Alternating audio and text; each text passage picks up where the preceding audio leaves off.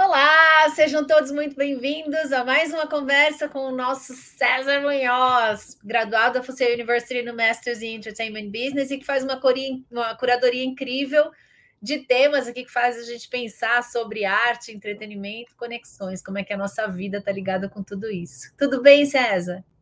Tudo bem, Carol, que bom te ver, que bom ver o pessoal que nos assiste sempre por aqui. Pois é, hoje vamos falar da Taylor Swift, que dispensa apresentações, né? Todo mundo conhece a Taylor Swift. Eu, você, minha mãe, meus sobrinhos, é, cachorro, gato, todo mundo conhece a Taylor Swift, né? Mas vamos passar, vamos, vamos começar com, com aquela conversa, é, com aquela pergunta de sempre quando você pensa em Taylor Swift, você pensa em quê? Conversa vale para você, Carol, e para o pessoal que está nos assistindo, deixa aí nos comentários. O que, que é Taylor Swift para você? Para mim, traz muita coisa da jovialidade, né? E eu acabei de. Faz, sei lá, três dias, estava conversando com a minha sobrinha, que não é daqui de São Paulo, que tem 13 anos, né? Está falando, minha mãe, eu e, e meu sobrinho estamos aqui na mesa, e a minha sobrinha estava, tia Carol, quero ir para São Paulo no show da Taylor Swift. Falei, te levo, mas o combinado é você entra no site, você. né? Eu passei a banana para ela. Você compra a sua e a minha, eu te reembolso, mas você fica atrás de comprar o ingresso, daí te levo. Falamos isso na noite anterior, no outro dia de manhã, e aí, conseguiu comprar? Ela, acabou já, não tem mais. É. o dó. Que sofrimento, né? Mas é um sofrimento grande para o fã mesmo não conseguir esse ingresso. Cara, mil reais o ingresso e em horas. Não, não tem mais. So sorry. É. Então, é essa, esse furacão, né? Essa, essa potência, assim, de da galera ficar alucinada, querer ficar perto. Acho que isso eu, eu, eu acho que o som dela, a música, é, a letra, tudo, né? Eu acho que para mim traz muito essa coisa da jovialidade. Acho que é, quanto mais ela fica mais velha, mais a gente também se encontra ali nas letras, mas ela consegue manter, né, a garotada, o pessoal mais jovem, mesmo ela não tendo 20 anos, 15 anos, né? Então acho acho, acho uma potência mesmo. É, e é legal a gente ver, é, acho que tantos estereótipos, né? Eu acho que ela, ela, ela confunde muito as pessoas nesse olhar do estereótipo, né? Porque quando você acha que você entendeu, ela fala, não, eu não sou isso, não, eu não sou isso. Eu acho que ela, ela é, consegue transitar muito bem e se manter íntegra, né? Eu curto bastante. Mas não vou ao show, né, César? Porque não tem ingresso. Pois é. Olha só, Carol, eu fiquei vendo essas notícias do, dos fãs da Taylor Swift sofrendo, né? Sofrendo, sofrendo. A gente vê os, os screenshots assim da tela de compra de ingresso, né? Você é o vigésimo primeiro milésimo milionésimo da fila. É, é doído mesmo. Eu lembro quando em 2006 eu fui comprar o ingresso para ver a Madonna e a gente passou por uma coisa um pouco parecida. É, quando ela vier também para o Brasil, vai ser igual, né?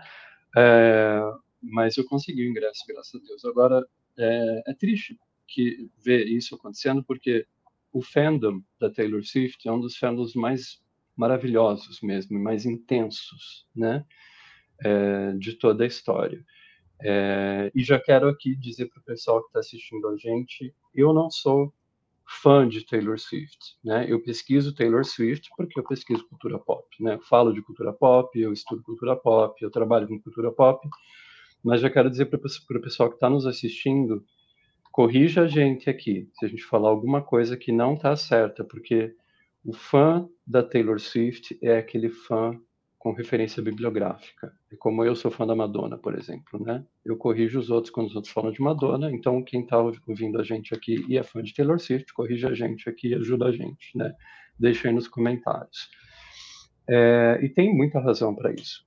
A, a, a, Taylor é uma das compositoras é, mais talentosas de todos os tempos. Ela está na lista de 100 maiores compositores de todos os tempos da Rolling Stones ela tem 12 Grammys. Ela está no Guinness por múltiplos achievements dela. ela começou a compor quando ela tinha 14, profissionalmente, profissionalmente quando tinha 14. Isso é, isso é uma coisa. É, Taylor Swift e Beyoncé têm, têm histórias muito parecidas nesse ponto. Assim, elas começaram a trabalhar, trabalhar propriamente dito, né? Muito novas, assim, né? Ela é sagitariana, que nem eu. E é, e é uma daquelas artistas que não tem medo de, de, se aventurar por vários estilos diferentes, né? Ela vem do country, mas ela já quero fazer pop, vou fazer, fez bem. Quero fazer eletrônica, vou fazer, pá.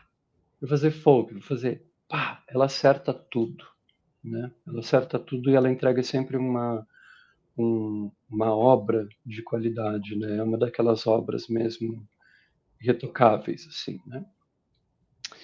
É, então, e ela está com essa turnê, que é uma turnê que tem um. Quero dizer para o pessoal que não viu ainda fotos.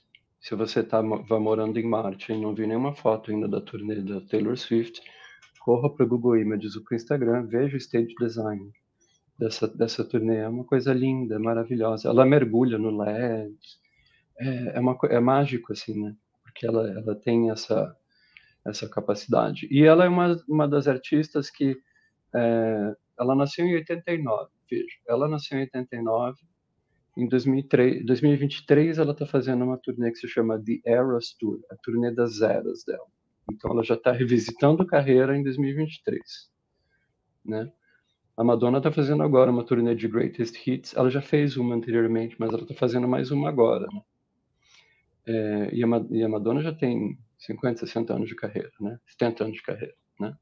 70 anos de idade, mas já tem mais de 50, 60 anos de carreira. É, então a Taylor Swift ela já está já já está estabelecida, né? Ela é comparada a Shakespeare, por exemplo, né? É, é uma coisa, é uma potência mesmo, né? Quero começar por um detalhe bem bobo aqui, mas que eu achei tão, tão legal, assim, engraçado e, e curioso, assim. Uh, quando a gente vai é, quando a gente vai é, estudar a cultura de popstar, uma das coisas que a gente pesquisa é o net worth, né? Que é o, o né, em termos simplistas assim é o, o dinheiro que a pessoa ganha menos o dinheiro que a pessoa tem que gastar para manter a vida e a carreira, né? O gato da Taylor Swift tem net worth. Quanto você acha que é net worth? De um dos gatos, ela tem vários gatos, né? Mas um dos gatos da, da, da Taylor Swift tem net worth. Quanto você acha que é? Sei lá, tá na casa dos milhões? Uh. 97 milhões de dólares. Ele é o terceiro pet, terceiro pet mais rico, não é o mais, né? Mas... Quem é o mais rico? Ah, não sei. Não Cara, sei. até preciso ficar amigo desse mais rico. Tem que nascer no, no lugar certo na hora certa. É, pois é. Enfim.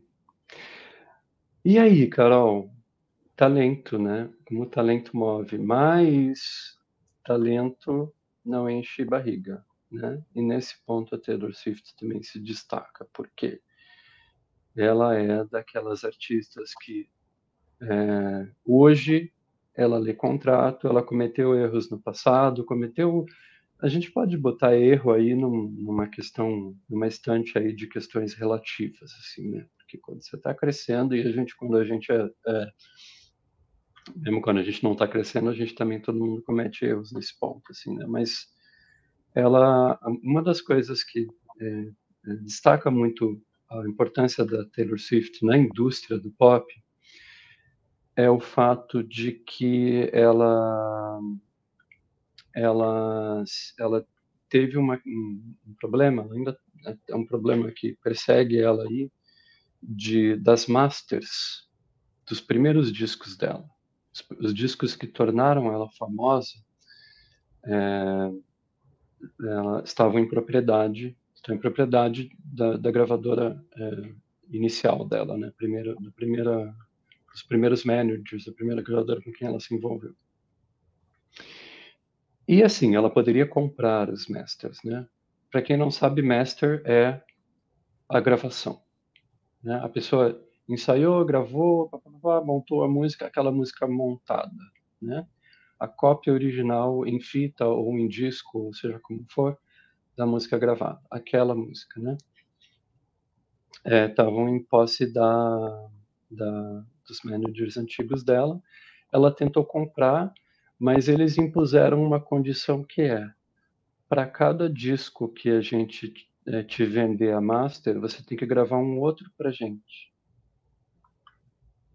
Então, e aí, Carol? Seis discos? Hein? Não, seis discos não, acho que eram quatro discos. É difícil isso, né? Difícil isso. É um toma lá da cá, assim que. É a indústria, a indústria do entretenimento é assim, né? É, o Bowie, em 97, ele ainda não era dono das masters originais, das masters que tornaram ele famoso lá da época do Ziggy Stardust. Ele também teve que fazer uma gambiarra de negócios para poder juntar o dinheiro e comprar as masters dele. Então, isso é uma coisa comum na vida do artista. Porém, a Taylor Swift, que não é tatu, ela resolveu regravar os discos, todos. Então, se você vai ali no. Se você procura os discos dela, você tem o, o Fearless, aí você tem Fearless, Taylor's Version. Você vê, tem o Red, tem o Red, Red, Taylor's Version. E ela regravou e tornou todos esses discos novos, novos velhos, como objetos de desejo mesmo. Tem todos têm capa nova, tem projeto gráfico novo, é, mas são regravações dos discos, né? Que sacada, né, Carol? O que, que, você acha disso? Eu acho que isso mostra muito o motivo do sucesso dela, né? Porque a gente, é, eu acho que no caso dela tem essa, esse tino, né?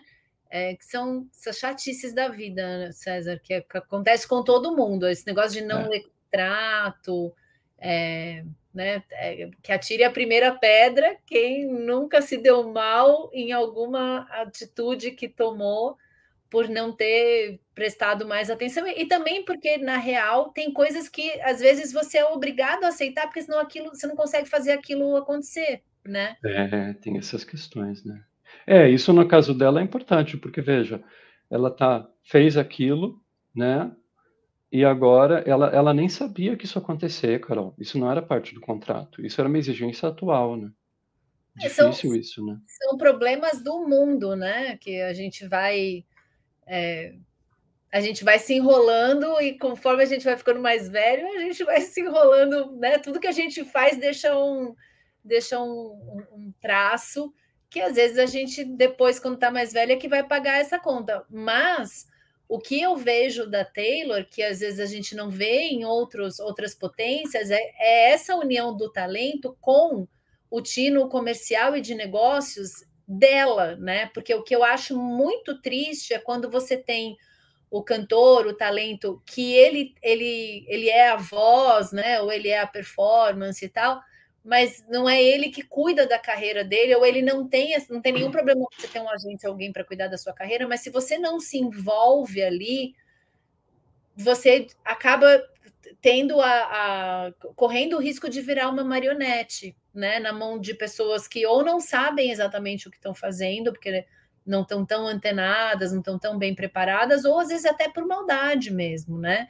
É, eu acho que a gente precisa entender, qualquer um de nós, né, independente de onde a gente trabalha, o que a gente faz, o nosso primeiro produto e serviço somos nós mesmos. Ninguém protege a gente e cuida dos nossos interesses como a gente faz. E acho que a Taylor mostra muito isso. Né? E, e tem é. muitos setores que de uns anos para cá, a gente acho que a Anitta virou também um símbolo de alguém que ela vai, ela determina, ela faz e tal, mas eh, isso é, isso é, é, é, ainda é, não é tão comum, né? Assim, cada vez mais as pessoas entendem isso, mas quando a gente vai para décadas atrás, o artista ele era o talento, ele não precisava é, saber, tinha uma pessoa que cuidava disso, ele era o artista, ele era a criatividade.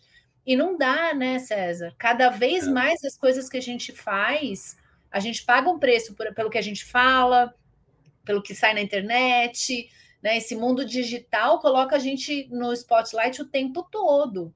Então, se a gente não aprender a ler contrato, se informar, se treinar sobre o que é possível fazer ou não, o talento às vezes até joga contra a gente, né? Porque expõe a gente mais ainda. Para um artista, né? Você vira propriedade é. de alguém, propriedade de uma empresa, de uma gravadora e tal. Então eu acho que essa postura dela mostra muito isso, que acho que talvez é até maior do que o talento, né? É essa visão e, e é essas viradas que ela tem, que ela dá, que eu acho que são sensacionais. Pois é. Imagine que tem artista que até hoje, Carol, vai fazer o show e não é dono da composição. Toca a música que criou e para cada vez que ele toca aquela música, ele tem que dar dinheiro para a pessoa que é dona, né? Paul McCartney. Paul McCartney, não, hoje não é mais o caso dele, mas durante muito tempo ele não era dono nem das composições nem dos fonogramas. Né?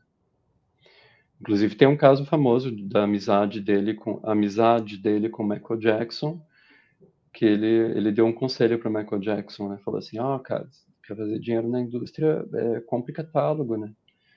Daí, um tempo depois, já comprei o teu. é, anyway, enfim, essa é uma, é uma das, das coisas legais aí da, da Taylor Swift. Outra coisa também que, é, para mim, é, galvanizou o meu respeito pela Taylor Swift foi o, o, o pepino que ela passou com a turma do Kanye West, né?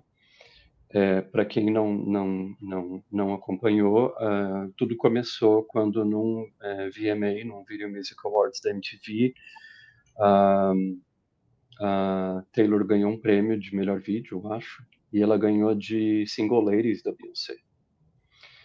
É, e ela, ela subiu no palco para aceitar o prêmio. O Kanye West subiu, interrompeu ela, pegou o microfone e falou: Desculpa, eu acho que a Beyoncé devia ter ganho e não deixou ela falar, né? E ela, menina ali, né? Tava primeiro, primeiras, uh, os primeiros, uh, as primeiras expressões de estrelato que ela estava tendo que lidar, de repente chega aquilo acontece, né? Aí a, a Beyoncé, graciosamente, no final, quando ela recebeu o maior prêmio da noite, ela falou assim, não, né? Obrigado pelo meu prêmio, mas eu tenho que chamar aqui uma pessoa que tem que viver esse momento também. Chamou a Taylor Swift e falou: pega o microfone e agradece teu prêmio, que o prêmio é teu, né? Aí começou um, um embrólio todo é, de rixa mesmo, em que, que ficou picuinha aqui, picuinha ali, e daí teve uma situação que eu acho que foi a mais terrível de todas, em que tem uma vazou uma, uma gravação de um telefonema o Kanye fez para ela. O Kanye e a, e a esposa fizeram para ela, meio que fazendo as pazes, assim, né? É, vazou essa gravação. Há relatos que dizem que quem fez vazar a gravação foi o próprio Kanye. E, para selar aquele, aquela crueldade, é, no, no, no clipe seguinte do Kanye West aparece uma figura muito parecida com a Taylor na cama com ele. É delicado de lidar com isso, né, cara? Imagina a sensação, né, César, de é, não posso fazer nada, tudo que eu fizer potencialmente pode virar uma explosão contra mim. Muito difícil. Né? Violência, né? né?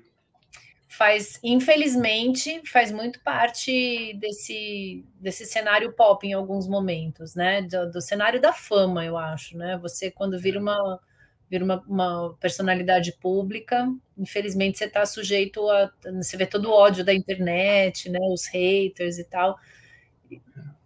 Tem, tem que ter uma força aí de, de, de não é de, de caráter, né? Mas é uma força de personalidade mesmo, de resistir a tudo isso. Ainda mais jovem, né?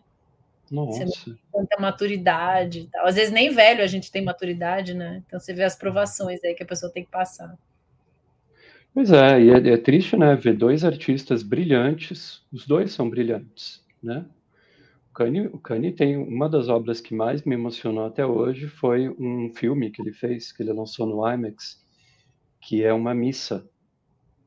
É, quando o Kanye começou a é, lançar os discos religiosos dele, ele lançou um filme no IMAX. Lindo, é uma coisa linda, linda, linda, linda. Aquilo é brilhante, assim. Agora, para que fazer isso, né? Precisa, né? Anyway, aí ela sobreviveu, como a gente está falando dela, é, ela sobreviveu é, e lançou um disco chamado Reputation, em que ela fala do trampo que é ser uma pessoa, é, sentir-se solitária entre a multidão, entre fofoca, entre gente falando mal dela, gente da indústria. Imagina, Carol, se a gente está, né, a gente, todo mundo em qualquer, é, qualquer ramo de trabalho, passa pela situação, às vezes, de você estar tá andando pelo corredor da empresa e as pessoas ficam te olhando por algum motivo, né? Ou, ou às vezes a gente passa isso por um lado, vezes passa do outro, às vezes a gente que olha, né? É uma situação delicadíssima, né? E ela estava, o corredor do, do, do, do, trabalho dela era o mundo, né? Então, ela foi lá, foi pro canto dela, falou, não preciso falar disso. Lançou esse disco, que é um disco brilhante também, como todos e ela está aí, né? E ela se posiciona mesmo, né? Outro exemplo de posicionamento dela são os posicionamentos dela em relação à indústria do streaming. É, ela lançou uma carta aberta para a Apple. Deixa eu pegar minha cola aqui, que eu não sou enciclopédia. É, em 2014, ela removeu o catálogo dela do Spotify é, porque ela achava que aquele o serviço gratuito é, undermined. Como é que a gente fala undermined em português? Menosprezava. É, menosprezava o serviço premium, que é o que paga mais para os songwriters, né? Paga mais royalties. Eu falei assim, não, meu trabalho, eu preciso receber pelo meu trabalho, né? Então ela removeu, é, correu um risco de, de, de, transformar todos os fãs dela em haters, mas ela falou, não, eu eu, gente, eu vou valor meu trabalho, eu não vou fazer isso, né? E daí, em 2015, ela lançou uma, uma carta aberta para a Apple, é, é, é, criticando a Apple pelo fato de que, sabe quando você faz o, você, é, aquele, aquele, todo serviço de subscribing, você tem 30 dias, 7 dias grátis, né? Então, tudo que você ouvisse da Taylor Swift durante os teus 30 dias grátis não gerava, não pagava Taylor Swift e as pessoas envolvidas nas gravações da Taylor Swift. E ela criticou a Apple Music no dia seguinte. A Apple Music começa a pagar os artistas. Então, isso é poder, né? Isso é poder. Né? Demonstração de poder para o bem comum, né, gente? É tão bom quando a gente usa o poder, alguém usa o poder para o bem comum. Para melhorar a situação de todo mundo ali, né? É, pois é, de todo mundo. Né? É legal. É, pois é, uma, uma, última coisa antes da gente finalizar, é, que eu acho curioso. É, sempre me chama a atenção quando eu vejo a biografia de alguém e vejo que está na biografia da pessoa é que a Taylor estudou em escola Montessori, que é o caso do Jeff Bezos também, né? Então, para quem não conhece, escola Montessori é um tipo de escola é, que você, ao invés de você sentar numa sala e você receber o conteúdo nas aulas, você é inserido num espaço em que você tem cantos de exploração, né? Então, aqui você tem uma estante com um monte de, de sei lá, de tubos de ensaio, coisas assim, não sei o que. Aí você vai ver o que acontece com os líquidos ali quando você mistura. No outro canto você tem coisinhas para brincar. No outro canto você tem livros. Então você fica com esse ambiente em que as pessoas, em que a criança, né, as crianças, as pessoas, mas quando estão absorvendo conteúdo pela primeira vez, enquanto esponja, é, aprender a se virar. Acho que diz tanta coisa isso, né, Carol? Eu estava lendo essa semana, César, sobre a diferença da escola que prepara o aluno para a vida e a diferença da escola que prepara o aluno para o mercado de trabalho. Como a gente procura a escola que prepara para o mercado de trabalho, né? E como que a gente faz isso? Procurando escola, olhando a quantidade de aprovação aqui no Brasil, né? No Enem, faculdades públicas, cargos que as pessoas estão ocupando, né? É, e, e, a gente, às vezes, é, não, não nem leva em conta a possibilidade de uma escola que é fora da caixa, né? Que é diferente, que, que vai oferecer uma outra proposta.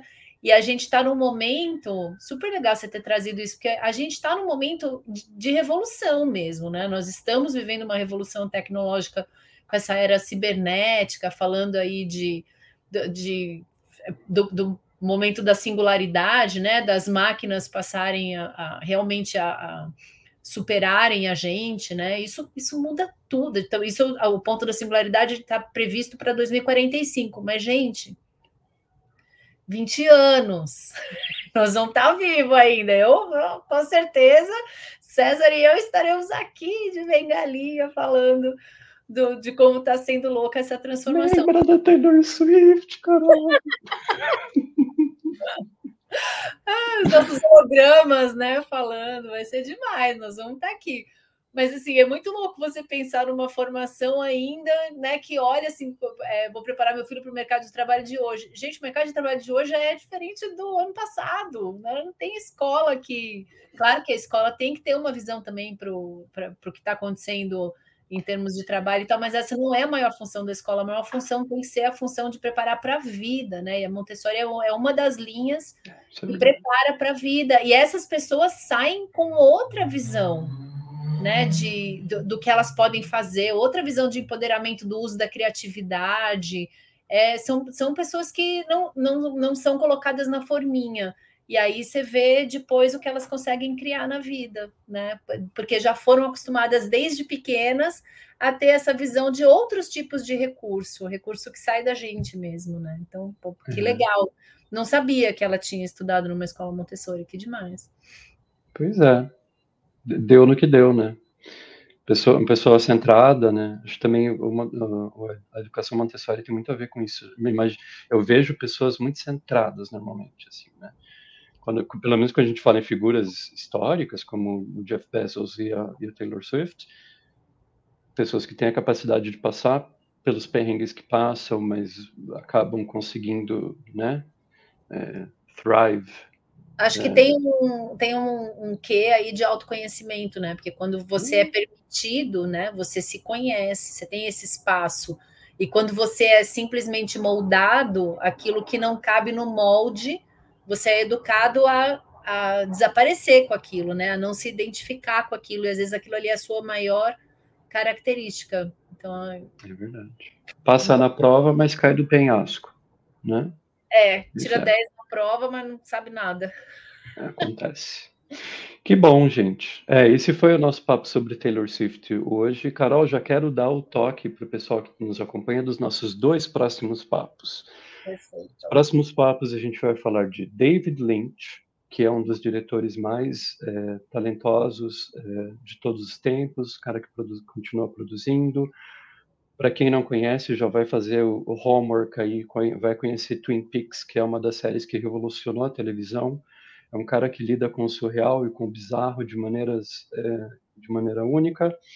É, e a gente vai falar da MTV, que vai fazer aniversário em agosto que foi a que foi a é um dos canais aí um dos canais de promoção da, da cultura pop que transformou a forma que a gente vê o popstar. Primeiro a gente ouvia, depois a gente se relacionava com ele olhando para ele, é, e isso vai mudar tudo daqui para frente. Né? Taylor Swift não existiria sem MTV também.